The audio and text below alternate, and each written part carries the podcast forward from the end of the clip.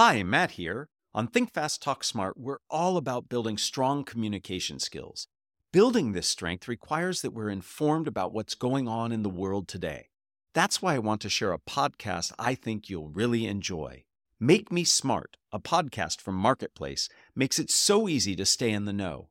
With short daily episodes about the latest in business, tech, and the economy, hosts Kai Ryssdal and Kimberly Adams untangle the headlines and help today make sense. Listen to Make Me Smart wherever you get your podcasts.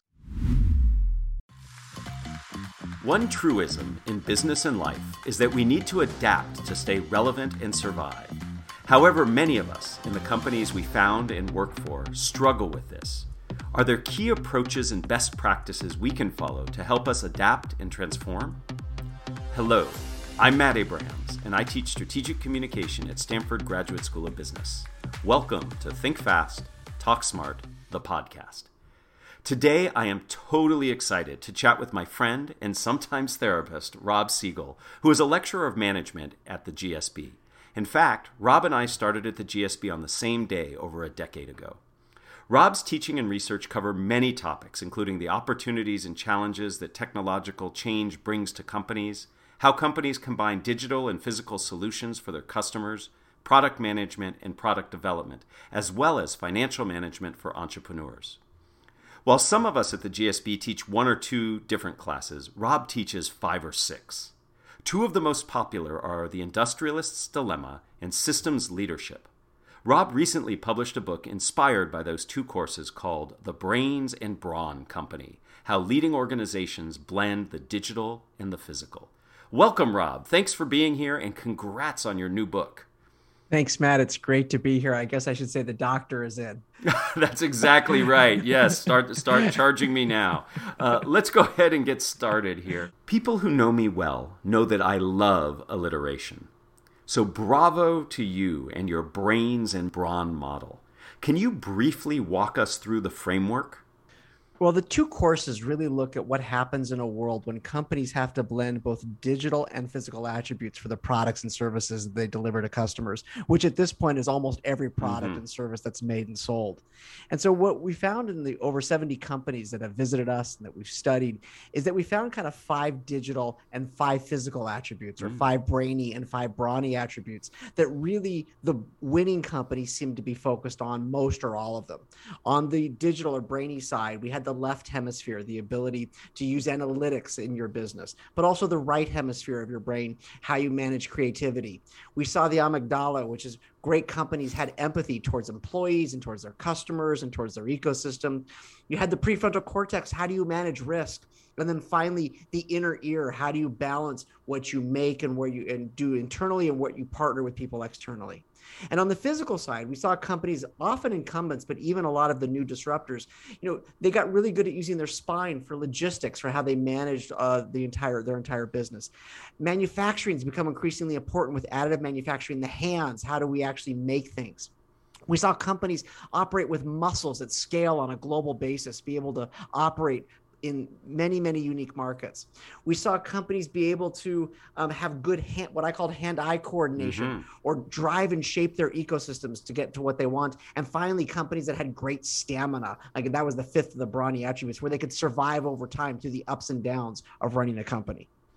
Well, I didn't know I was going to have to be up on my anatomy to have this conversation with you, but uh, I love I love the metaphor, and it helps. Uh, is there a company or two that stands out as a good example of folks who execute on this brains and bronze model of yours? Well, we look in the book about ten different companies mm-hmm. in each different area. And, and within within each area, we will look at two or three, but we do a deep dive on one. Perhaps the most obvious one that we can look at is Amazon. Mm-hmm. Amazon does an unbelievable job of giving us a great user interface for shopping online, as well as making sure the logistics go well, making sure the distribution goes well. Mm-hmm. You know, another one maybe from a disruptor standpoint is the company twenty-three and me, mm-hmm. which uses saliva and software to give us you know, uh, understanding of our D N A and, you know, where we might be susceptible to diseases. And now they're using that for drug development and how they've partnered with G S K, the British pharmaceutical company, for manufacturing and distribution of drugs. So I, I think those are two companies, one an incumbent and kind of one a disruptor, that are really doing some very interesting things. That's awesome. So, hey, in your model, you know me, I'm a communication guy. What role does communication play in the Brains and Brawn framework you've defined? I think perhaps the most important thing is we, we talk about this notion of systems leaders, and mm-hmm. systems leaders are the people who have to understand how systems work in a world that blends digital and physical. When everything's connected, you have to see how things are interacting with each other. You have to see how uh, your organization is interacting both internally and externally. And so what we found is that great systems leaders were really good at managing the narrative. One of the phrases that one of your previous guests, Jeff Immelt, likes mm-hmm. to use is truth equals facts plus context. Hmm. And we found that great leaders were able to manage context for employees, for customers, for other members of their ecosystem, so that people could understand how they were trying to shape the narrative. And so I think being a great communicator is critical in your written communication and your verbal communication in a world that's increasingly connected, because there's so much input for everybody. You want to kind of control and shape uh, the messages that get out there. And in your experience, is it just the leaders who are responsible for shaping that narrative, or, or is it in the ecosystem that these companies exist in? Is, are there partnering and, and d- discussions and iterations on that narrative that help? That's a great clarification. I define leaders not just people in the C-suite and not just vice presidents, but leaders are anybody in the organization, managers, directors, and above, who have to be really good at understanding. You might work in finance in an organization, but you really need to understand what's happening outside of the four walls of your company, what's happening with your suppliers, what's happening with your channel, and being able to communicate well with them and understanding what's happening. Communication is critical for every function inside of an organization, and that's what's different than the past. You know, in the old days, you might have people who were external, externally focused, and a bunch of uh, people in the company who might be internally focused. Now, no matter what your job is, you really have to understand the holistic picture of what's happening and what's going on. And so therefore, you're going to be communicating. If every product's connected, you're going to be hearing from your customers on an increasing basis, and you might need to communicate back to them. And so it's therefore not just a C-level requirement. It's a requirement of every leader in the company, leader broadly defined. Great. I'm I'm using you for P R for my classes. That that was fantastic. Of course, you know I agree that that being able to communicate clearly is critical, uh, just to function in your role, but also it sounds like to help your company uh, make sure that it, it it's adjusting, adapting, and transforming as it goes. Absolutely. So I'm going to ask you a two-part question next. Uh, if you were advising leaders and employees at an established large company confronting the need to adapt and transform, what would be a couple bits of advice that you would give? I think the first is understanding that which made the company great in the past. What are those successful things? And are those are things that are necessary in the future to be competitive? And if not, are you up to speed on how new technologies and new capabilities are changing the what's required to be competitive in the market? So for example, if you come from a manufacturing company, mm-hmm. you might not necessarily understand all of the issues around what we sometimes refer to as the four A's: artificial intelligence, additive manufacturing, analytics, and automation. And I would argue that every leader in an established company needs to be on the forefront of understanding how new technologies are going to impact all functions. So like in my product management class, mm-hmm. we have a whole discussion about how artificial intelligence is shaping how product management is done. And I'd say the next thing is, you know, for, for somebody inside of a, a company, one of the questions Katrina Lake from Stitch Fix taught us was she asks herself and her team every two years, if you were hiring yourself for your job today, would you pick yourself and your resume? And that's a very scary comment sometimes. You kind of have to sit back and say, oh my goodness, right? Am I the best person for my job? And if not, what are you going to do to like upgrade your skills or upgrade your capabilities so that you are the best person for the job? And so, you know, sometimes we're rewarded for how we grow and scale a company, and that was what worked in the past. Now we've got to be thinking, not only do we have to continue to deliver on those things, but how do we make sure we stay current in what's needed and required going forward for serving customers? Wow. I mean, I think all of us could benefit by thinking about, are are we relevant? Are we developing the skills that we need to take things forward? That certainly is a motivation and, and an excellent uh, way of doing some reflection. A, a key theme across many of our podcast episodes has been to take time to reflect as to where you've been, where you are, and what you need to change and adjust to move forward. So thank you for echoing that. Now, allow me to ask the same question, but this time, uh, what advice would you give for a smaller, newer company around what leaders and employees could do to adapt and transform? I would say learn from companies that have come before you without mm. condescension.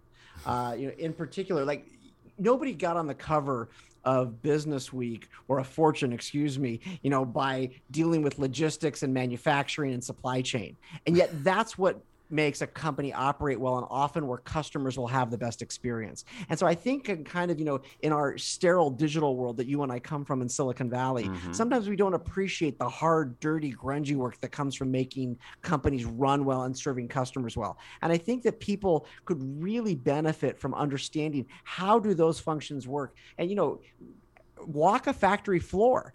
Does, you know, if you are in an upstart, in a digital upstart, do you understand how things get made and why things, you know, work well and don't work on a factory floor? And I think that appreciation for what I'll call the plumbing of an organization, mm-hmm. uh, for, for what makes things, you know, happen to kind of actually deliver things, not the sexy art, just the artificial intelligence.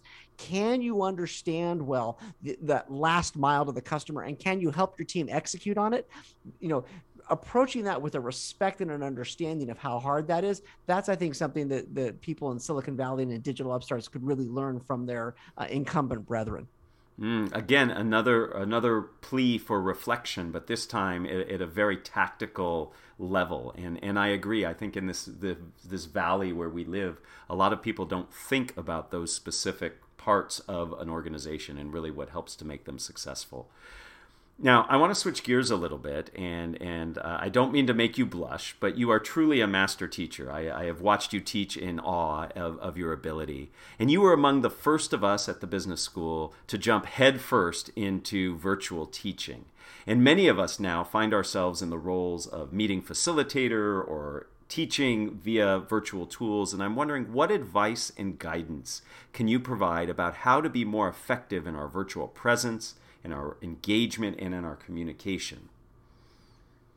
When the pandemic started, what kept going through my head was, I have a face for radio, and now I've got to be a television star. and, and that's not a good thing, and that's not a good place to be.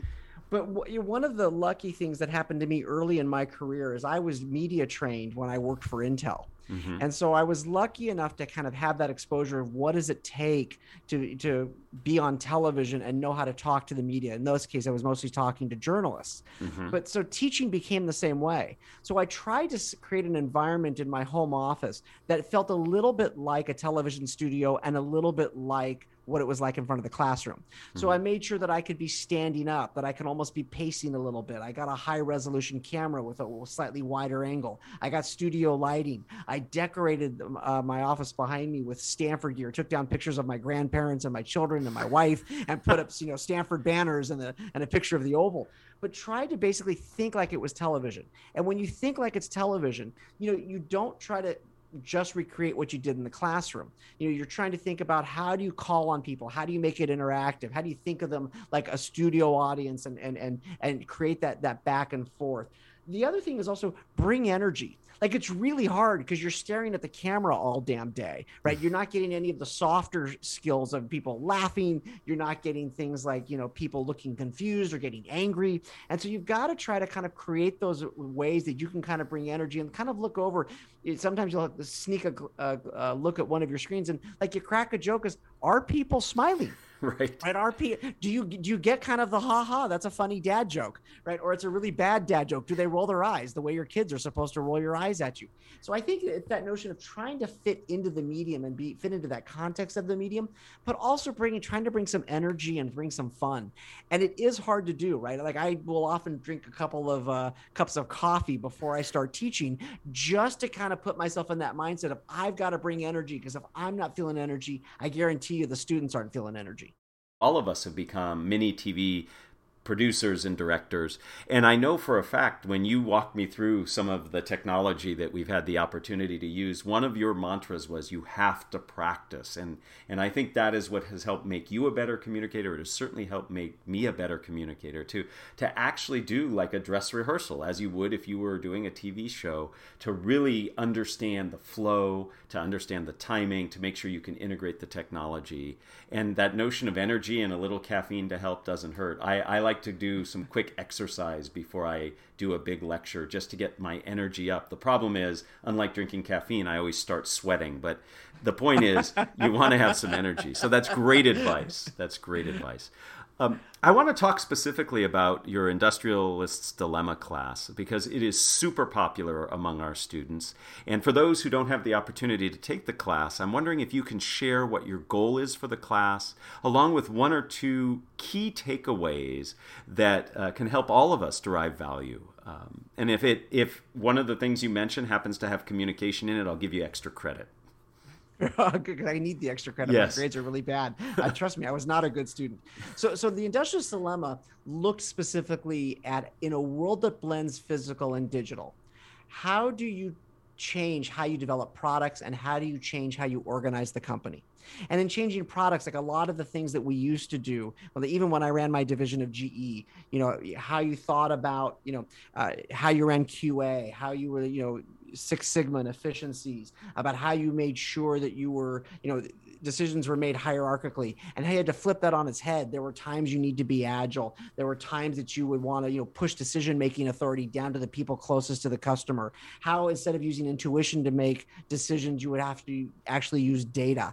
And so the class explores how uh, incumbents are changing and adapting and bringing in some of the new capabilities and technologies into their business. And by the same token, also how disruptors were not only bringing new ways of doing things, but also learning from, you know, some of the best practices from incumbents who had been around a long time. And we looked at industries, you know, from healthcare to financial services to mobility. Really, there's not an industry not being disrupted, retail, et cetera. And I think the key takeaway from the class is that one of the key takeaways was, you know, incumbents are not doomed, and disruptors are not ordained. Mm. That really leadership has the ability to, whether you're, you're in a, an existing organization that's been around for a long time, or you're in one of these upstarts, you have the ability to drive leadership and change into your organization and be successful, and that leaders can have a big impact on it, but you're going to have to adapt to the best of both worlds. And I would say that, that, you know, from a communication standpoint, one of the things that we saw great leaders, and these leaders, you know, C E Os on down, was they had what was called a product manager mindset. Hmm. And a great product manager understands customers, understands how to make a product, and understands how to work with sales to separate customers from their money. And I think a great, you know, product manager's mindset is, is one of the things you have to be do is you have to be a great storyteller. Mm-hmm. Like you have to own your narrative.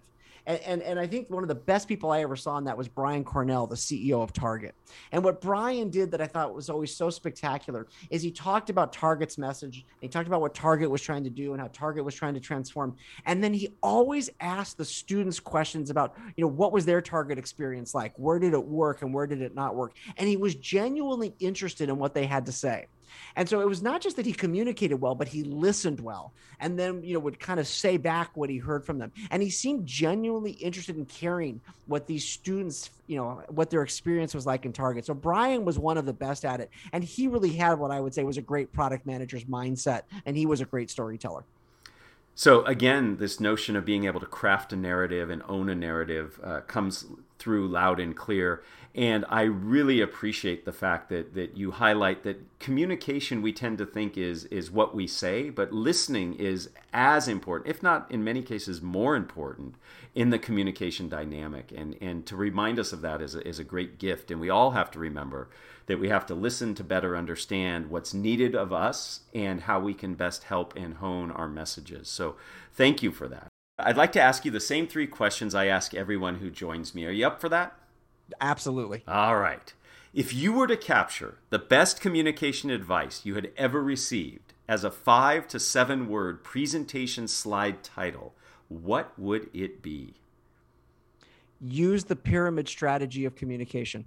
Aha. Okay. You get to you get to teach in a very short amount of time the pyramid principle. Um, give answer first, especially when you're dealing with more senior people in your organization. Give them the answer, be succinct, and if the person to whom you're talking to wants more information, let them pull you down, and then you can give more and more information. But, you know, when someone asks you the time, don't tell them how to make a clock. There you go. That's one of my favorite sayings. Excellent. Very good. Uh, who is a communicator that you admire and why? I'm going to date myself here. I think the my favorite communicator was Ronald Reagan. And and Reagan, what I always loved about Reagan is he had the ability to inspire. Mm-hmm. He would talk about idea, ideas that he thought were timeless. And he had the ability not only to use humor and to tell stories, but all, to almost to get all of us to appeal to our better angels. And I, and as I look at politicians and the like, and so much of it, especially in the discourse today, it seems so uh, harsh and it seems so divisive. And, and if you go back and look at some of Reagan's speeches, you know, even people who didn't agree with, you know, his philosophies, he was just an amazing communicator. And you always kind of felt like uh, he was trying to take us to a better place. Uh, even if you disagreed with, with his point of view, you never doubted his sincerity and his desire uh, to try to have a positive impact. Clearly a, a good, uh, somebody who was an excellent communicator. In fact, uh, the great communicator, as he was known. And, and cl- it was a blending of empathy, authenticity, and focus, I think. Mm-hmm. Uh, what are the th- first three ingredients that go into a successful communication recipe? I would say, number one, a clear takeaway, like mm-hmm. get your message out concisely. Number two, showing general interest and enthusiasm for your topic. And you can't just be on autopilot. And finally, if you can provide insights that are not obvious, if people can walk away uh, thinking, oh, I learned something, or that made me think, that will actually keep people wanting to come back for more. Absolutely. And you have provided us with many aha moments. And thank you, Rob, so much. Uh, certainly, you did not disappoint. Uh, you provided us with very specific, relevant guidance and advice. And uh, I just wish that you could have had a little more energy and passion behind what you're saying. I, I, I just wish it were there. Uh, and I truly wish you good luck on the launch of your book, The Brains and Brawn Company, How Leading Organizations Blend the Digital and the Physical. I have read it and know that our listeners will take away many useful, actionable insights. Thanks so much, Rob, for spending time with me. Thanks, Matt. It's great to be here, and I really love the podcast. Thank you for having me. Thank you for listening to Think Fast, Talk Smart, the podcast, a production of Stanford Graduate School of Business. To learn more, go to g s b dot stanford dot e d u. Please download other episodes wherever you find your podcasts. Hi, Matt here. For most of us, presenting confidently and clearly in our native language is hard enough, but communicating in another language is marked by unique challenges and opportunities for growth. I am super excited to share our new E L L, English Language Learning, webpage at faster smarter dot io slash E L L. This page is designed to help all non-native English speakers feel less anxious while being more authentic and successful in their communication. In addition to practical advice, you will find Think Fast, Talk Smart episode-specific E L L content, along with links to my favorite English language learning podcast playlist. Please check out faster smarter dot io slash E L L.